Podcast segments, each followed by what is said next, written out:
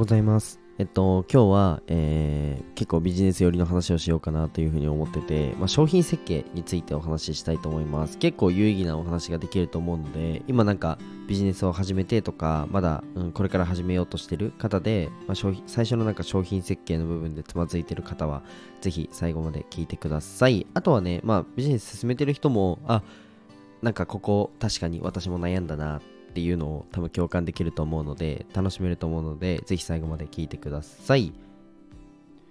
ではスポンサーコールに入らさせていただきます、えーこの放送は自分表現塾代表小池まみこさんの提供でお送りします、えまみこさんいつもありがとうございます。えっと、まみこさんの公式 LINE は概要欄に貼っていますので、ぜひ皆さんポチってください。あの親子の、えー会話とか子供への声かけについて、えっと、ズームにて共有会をやっているそうなので、えっと、ぜひね、公式 LINE の方に飛んでいただきたいです。あと、もう一つお知らせさせてください。えっと、僕の公式 LINE も概要欄に貼ってあるので、ぜひね、えー友達になってやってください。はい。SNS とか、まあ、集客とか、まあ、ビジネスチックな話をしているので、ぜひ、えー友達追加してくれると嬉しいです。えっとですね、今日は、えーじゃあ本題入るんですけど、まあ、プロダクト構築、商品設計の部分をちょっとお話ししたいかなというふうに思います。で、その前にね、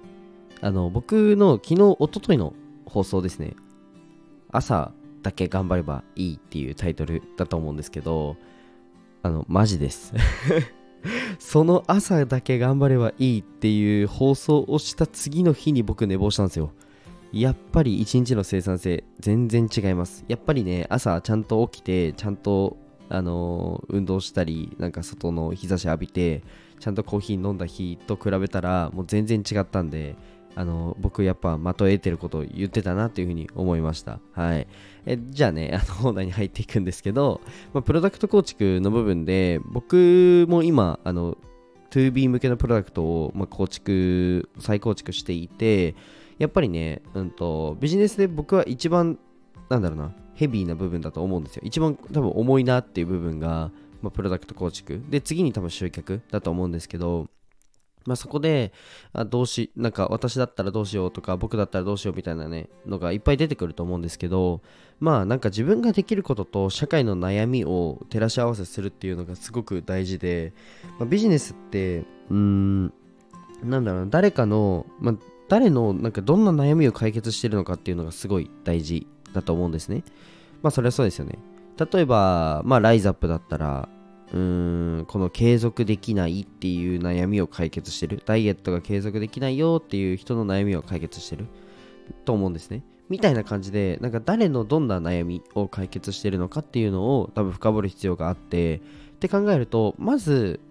まあ、とはいえね、まあ、自分が提供するので、うーんと、まあ自分のできることとか、まあ好きなこととか、まあ、今まで頑張ってきたこととか、まあいろいろあると思うんですけど、もうひたすら箇条書きして、えー自分がどんな価値を提供できるのかっていうのをまず出します。で、それに対して、えーそれを見て、じゃ社会はどんな悩みを持ってるのかっていうのを考えて照らし合わせると。多分ね、それが一番いいなと思ってて、まあ、これはね、2C だろうが 2B、まあ、個人だろうが企業だろうが全く同じで、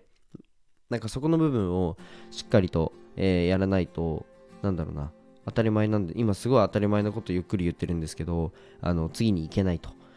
ってなった時に、やっぱりね、そこをサボってしまったらいけないなっていうふうに僕は思うんですね。で、なんか、多分そこで苦労する方っていると思うんですけど、ちなみに僕は、もう、マインドマップで言うと、150項目ぐらい。そんなにいかないかな。120項目ぐらいかな。30盛りましたね、今。はい。マインドマップの方で、この箇条書きにするっていうので、130項目ぐらい、この自分ができることをめちゃくちゃ細分化して書きました。あの、なんか、そうだな。